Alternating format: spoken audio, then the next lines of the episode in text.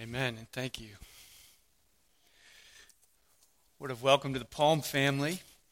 Visiting with us this morning in town, not just Kevin and Betsy, but Katie, Kelsey, Kara, the whole crew. I think they even brought extras with them today, so uh, make sure you give them a hug this morning. Uh, a couple other quick things. One, if you were not here last uh, last week during Sunday school, and we did a presentation and an update on where we are with the move and the architect and, and, our plan and our vision and all of that stuff. The video of that session is on the website. You can go there and click on it and see uh, and not miss a thing. Uh, also, a reminder it didn't make the bulletin, uh, but this Tuesday, the 21st, Tuesday night at 6 o'clock, uh, is a follow up meeting. We started a conversation Sunday morning, uh, and if there are more questions, you want a closer look, you want to uh, dig deeper and, and uh, just, uh, I guess, learn more about the whole thing. The architect will be here, and then a number of us from the new move team will be here. Probably be in 201 if, uh, if it will hold us, and we'll have that conversation as much as we need to. So I would like to invite you, please come on Tuesday night if, if you still have questions and concerns. This morning we are in 1 Peter chapter 2. Been walking through the book of First Peter, and this morning we are talking further, really a further conversation from last week, and it will push into, and this is the way these letters go as they write, into the next couple of weeks, which are all about what it means to live for Christ's sake and to live in, in that respect in, uh, in submission and humility. so we're in 1 Peter chapter 2, open to God's word to verse 18, and hear the word of God. Servants, be subject to your masters with all respect, not only to the good and to the gentle, but also to the unjust. For this is a gracious thing. When mindful of God, one endures sorrows while suffering unjustly. For what credit is it if, when you sin and are beaten for it, you endure? But if when you do good and you suffer for it and endure, this is a gracious thing in the sight of God. For to this you have been called. Because Christ also suffered for you, leaving you an example so that you might follow in his steps. He committed no sin, neither was there deceit found in his mouth. When he was reviled, he did not revile in return. And when he suffered, he did not threaten, but he continued entrusting himself to him who judges justly. He himself bore our sin in his body on the tree so that we might die to sin and live to righteousness. By his wounds you have been healed, for you were straying like sheep, but have now returned to the shepherd and the overseer of your souls. Pray with me. Father in heaven, we have gathered this morning to your presence. And as the rain comes down from heaven and saturates the earth, so we long for your spirit to come down and to saturate your people with life giving flow as it washes away the dirt and the grime and brings life and health. Come now. Come now and speak to us from your word and cleanse us and renew us and revive us in our own love for you, that we might live for Christ's sake, in whose name we pray. Amen. Submission can be something of a bad word. We don't really like it, at least the idea of it, the reality of it. We chafe under authority. We, we in our, our arrogance, our pride, we rebel. We don't, we don't like to be told what to do. We don't like to have to answer to someone else, to explain ourselves, to justify ourselves. From birth, we hate to hear the word no. I was in line at Publix the other day buying stuff, and at the end of the row, there's a screaming child. I could hear him as I came to the register the whole time I'm checking out. It just never let up. And I heard one of the bagging persons say to the person at checkout, "It's like, yeah." She said no. That explains the whole thing. Uh, we, we, we get it. We don't want to, the, the child from the earliest, this is where we start. We don't want to hear no. And amongst the words that we learn, mama, daddy, no. Right? It's right. It's got to be in the top three. Sometimes it's first, you know, sometimes it's third, but it's in there, right? It's one of those things. It's, it's time to go home now. No. It's time to go to bed. No. Eat your vegetables. No. We don't want to be told. You know, I'm not just talking about kids now, right? I'm talking about us. We don't like to do somebody else's will. We don't like to be told what to do. We like to be in control. We like to get our own way, right? We like our own will. Besides, we're always right. So why would I want to do yours? And we don't like to have our will crossed. Most of our fights, whether it's at home between parents and children and husbands and wives and within the church, so many of them surround what? Having our will crossed. I have a way of thinking about it. I have a way of doing it. I have a way, right? I, I, and you cross me, you disagree with me, right? You, you won't do it my way. And this is so frustrating to us. And then we pray things like, Thy will be done. Really? Really? For Christ's sake. See, the problem in Jesus' kingdom is that maturity and greatness look a lot like self denial and humility and submission. If we want to follow Jesus, the very thing that we must do, and Jesus, what did Jesus say? If you want to follow me, what do you got to do? Deny yourself First on the list, the first thing we must do to follow Christ and to do His will and to live for His sake. Die, deny yourself and follow, take up your cross and follow me. The abandonment to his will is what it means to be his follower, his disciple. This embracing of Jesus' way over my way, of really praying that prayer, thy will be done, and death and self denial to my will and my way. He says in Matthew 20, as the disciples are arguing about who gets to be in charge, who gets to be in control, who gets the seat of power. And Jesus says to them, You know about the rulers of the Gentiles. You know what it's like out in the world, the way people wield power and use it, right? He says, They lord it over them. And they're great ones. They exercise authority over them. You know how it's done out there. You've been in a workplace. You've been in, in, in many situations where people wield power.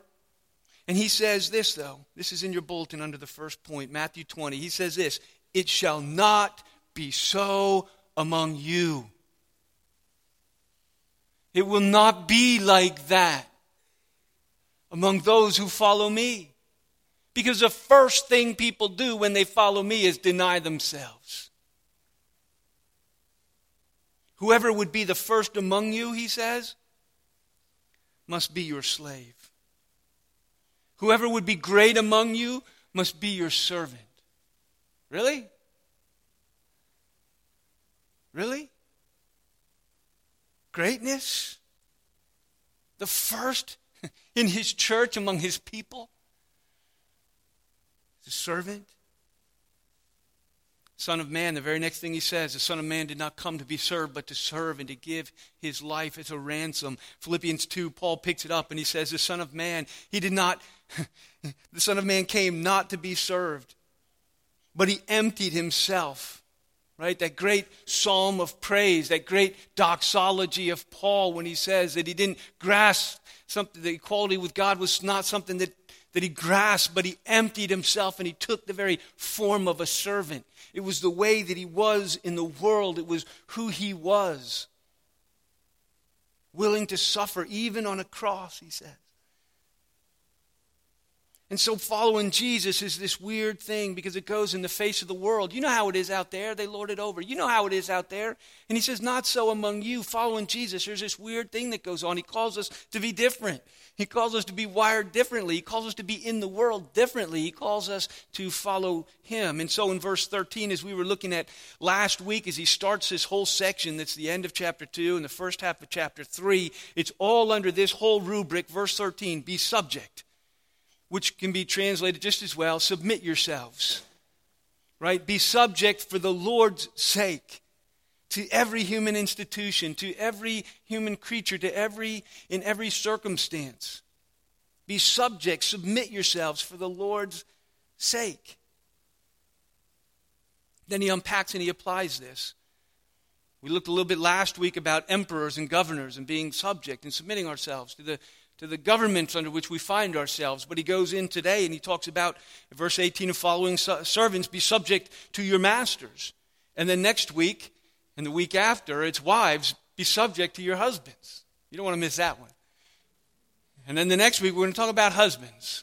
So we're going to do, we're going to hit them together. But that, that's where he goes. And it's all under this one rubric, this one command be subject for the sake of Christ to every every institution, for in every situation that you find yourself. Luther, there in your bulletin, he says that a Christian is a perfectly free Lord of all. He is subject to none because he is subject to Christ alone.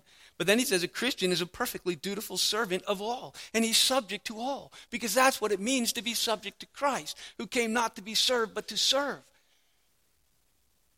And so, right in verse 13, where he says, Be subject to everyone for the Lord's sake, and then in verse 16, he says, Live as free people. Be subject to everyone. Live as free people. Right after he says, live free, in verse 16, he goes on and says, as servants of God. And what we're free from is we're free from our arrogance. We're free from our pride. We're free from our selfishness. We're free from our self centeredness, our need to be in control. We're free from sin, which is ultimately the self centered soul. And so he says, being free from all that and being servants of God, and for Christ's sake, we are able to give ourselves away. Commit yourselves, submit yourselves as a way of being in the world. It's a posture in our relationships, which is why he walks through slaves and masters, husbands, wives. And then you can just draw the implications from there as he's given us the principles of, all, of, of how our posture is in our relationships, which is like Christ, who literally poured out his life. And so, Christian maturity, Christian Christ likeness is humility and submission and service, and to be great in the kingdom of God is to be, in a sense, the servant of all like Christ in the world and for his sake, emptying ourselves and taking the form of a servant and giving ourselves away. And so he comes after slaves and masters, servants and masters in 18 to 20, and he tells them, Servants, you need to be subject to your masters with all respect, like not putting on a face, not putting on a facade, but with all respect. And he says, and not just the good ones, but the bad ones too, not just the gentle ones, but the harsh ones. Now, it's interesting in, in this servant and master's thing because it's a, it's, a, it's a category really that we don't deal with very much today. We have done away with such categories. And he never addresses employees and employers. So what I'd say is this is think of it in those terms. Because in their culture there was very little middle class and working class and those kind of relationships. There was the rich and there were those who served, and most of those who served were slaves, property of others. And there wasn't the kind of structures that we have in our culture. And I will say that this is, this is not an affirmation of slavery. Paul's letter is, is Peter, Peter's letter, the purpose is pastoral and encouragement and instruction. And he's writing to folks who don't live in a democratic state. It's not like we got the letter and we would, we would rise up in our democratic society where there's freedom of speech and the freedom to fight these things. And we have legislative, we have, we have uh, avenues of, of pursuing change in our culture, which they did not have. They had an, they had an emperor God who had absolute authority. And when you disagreed with them, he tended to crucify you and, and, and kill you. And so every slave rebellion that had ever happened under, particularly by this period of time, was crushed with great bloodshed. The, uh, the rebellion of the Jews in AD 70, just a few years after this, it was, was a bloody affair. They were, they were slaughtered. They, they were pinned up in Masada, and, and rather than be taken by the Romans when they lost that battle and were, were bloodied, they ended up, the, re, the remnants, killing themselves rather than fall into the hands of the Romans because it would go ill to fall into the hands of the Roman and better to go by your own hand. And so there, there is this thing that for, for him to write what he's writing about. He's not looking to put an end to an institution. He's not affirming the institution. He is just writing within certain structures and understanding them. He is speaking to God's people about how to behave in a difficult situation. And you need to remember that it was Christians applying Christian principles who later, in democratic societies, abolished slavery in the Western and free world and who put pressure on the rest of the world. So he's not, he's not, he's not affirming slavery here, but he is speaking to people in difficult situations. You may feel like when you have a boss who is unreasonable and harsh and mean and on the list goes, you may feel like you are in that kind of a situation. How do we get out of this? I mean, I, masters had absolute power. Some treated their slaves well, educated them, gave them position, household prominence. Sometimes they even adopted them. Other times there were masters who were not so kindly. They were verbally and physically abusive, even when doing good. In other words, abusive people don't need a rational reason to be unreasonable and to be abusive. Abusive people are like that. You give people power, and if they're good people, they use that power well. If they're abusive people, they use it poorly. And so he gives these, these people who have power, they don't need a legitimate reason. Just like your employers and sometimes your bosses and supervisors, the people that you work with or work under or work around, don't need a legitimate reason to be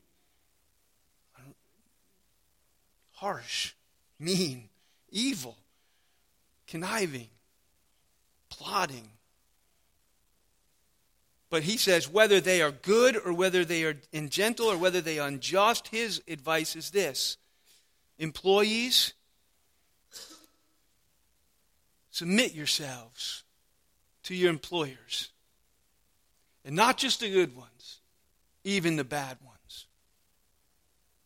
Now, that's a hard word. This is a hard thing to hear. What does it mean to submit? And I would say, first and foremost, it means this. As he finishes this passage, he's talking about submission. When he gets to the end, in the middle of chapter 3, where he addresses wives and husbands and applies it again, in verse 9, right at the end of that, he says this. And I think I put it in your bulletin under the second point. He says, Do not repay evil for evil or reviling with reviling, but on the contrary, bless.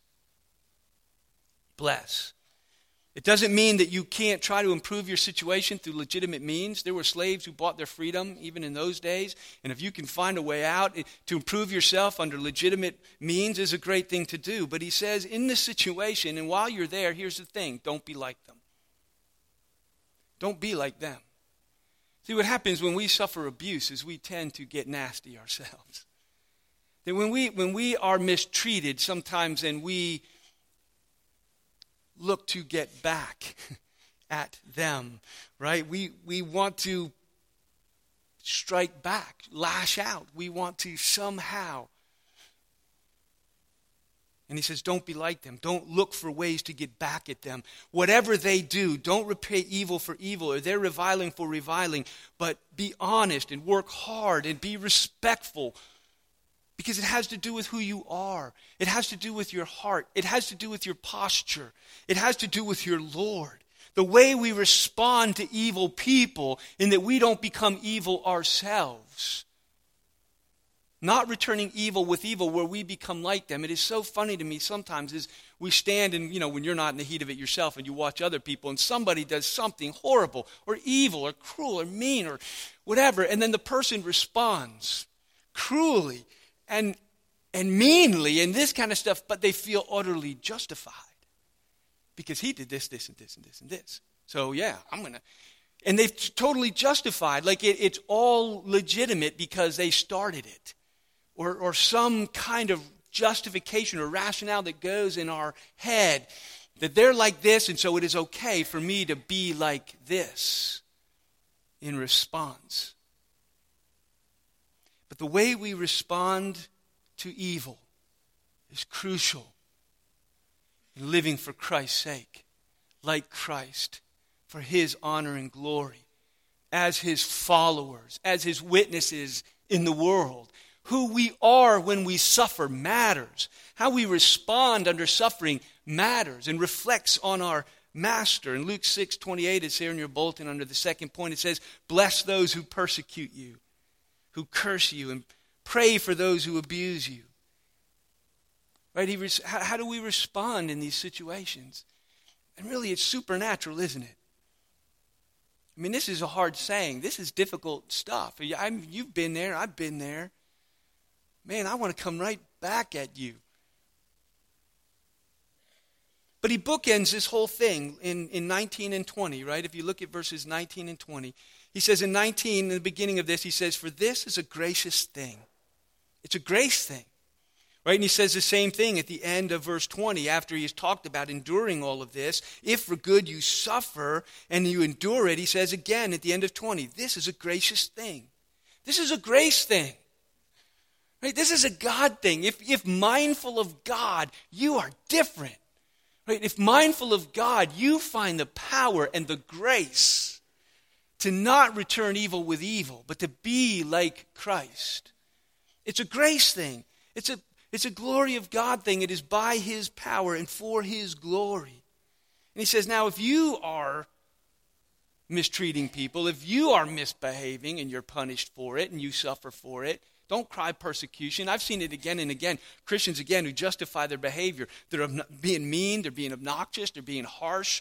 And then, and then the culture comes back at them, in a sense, punishes them or persecutes, and they cry persecution. I say, no, if you are being punished for being obnoxious, it's not persecution. Right? If you are being punished for doing ill, if you are being punished for being wrong, if you are punished for for being mean, angry, spiteful, hurtful people, then he says there's no credit in it, right? There's no credit in it. Verse 20. What credit is it when you sin and you're beaten for it?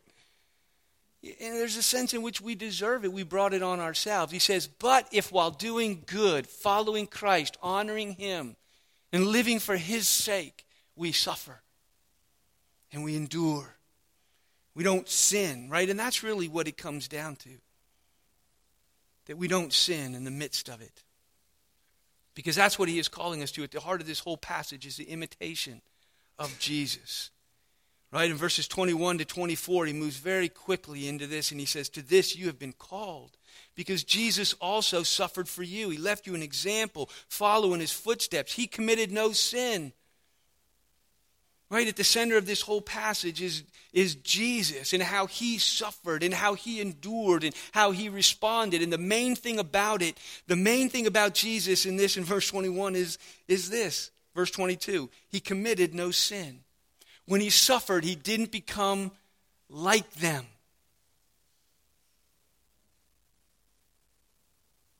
And this is where we, it's the very heart of it, who we are when we suffer. That we don't become like those who cause us pain. That we don't cause pain in return. That we don't plot revenge. That we don't grow bitter and give the devil a foothold. That we don't grow angry and harsh. That we don't sin. Jesus, it says, suffered for us. And yet he committed no sin, even in the worst moments, even as he hung on the cross. We talked about it on Good Friday, the first words out of his mouth Father, forgive them, for they don't know what they're doing. He prays for the very people murdering him. So when he says, Pray for those who persecute you, bless and curse not, Jesus gives us the model for it. But he's not just a model for how to endure suffering. His death isn't just exemplary, giving us a pattern to follow. His, his death is actually redemptive. Verse 23 and 4 as he moves on and says, even though he, he did not revile when reviled, right? He did not return evil with evil, but when he suffered, he did not threaten, but he trusted himself to his Father. God is my judge. It is vengeance belongs to the Lord, he says. And he trusts God. I mean, that's what it says when it says he entrusts himself. It's basically in the midst of this situation, it's untenable, and I'm suffering evil and fu- suffering harm and hurt from others. But here's what I'm going to do I'm going to trust God. And I'm going to follow Jesus. And for Christ's sake, I'm going to be different. And not just for his sake, but by his power. And that's what this redemptive death is all about. He redeems us. It says that he bore in his own body on the tree, verse 24, that we might die to our sin and live for righteousness. In other words, his bearing of our sin becomes the source of the power of a new life. He took all of our sin and all the, that, that we deserve for, and it says he bore it in his body and he bore it to death and he paid its full penalty and he destroys the guilt of it so we're free from the guilt and he also destroys the power of it, inviting us to abide in him, to be full of his spirit, to walk with him in fellowship, and so that we would have the power of a new life in his life. That even as he was raised from the dead by the power of the Father, we too, he says, can walk in a newness of life. And so his, in his death, he not only gives us an example of how we should be in the world and under suffering, but he also gives us the power to do it by inviting us to abide in me, and you will bear much fruit to the glory of God, the fruit of joy and peace and patience and kindness and goodness and gentleness and faithfulness and self control. All of these things, even when you're suffering, even when you're suffering for Christ's sake, you wouldn't return evil with evil.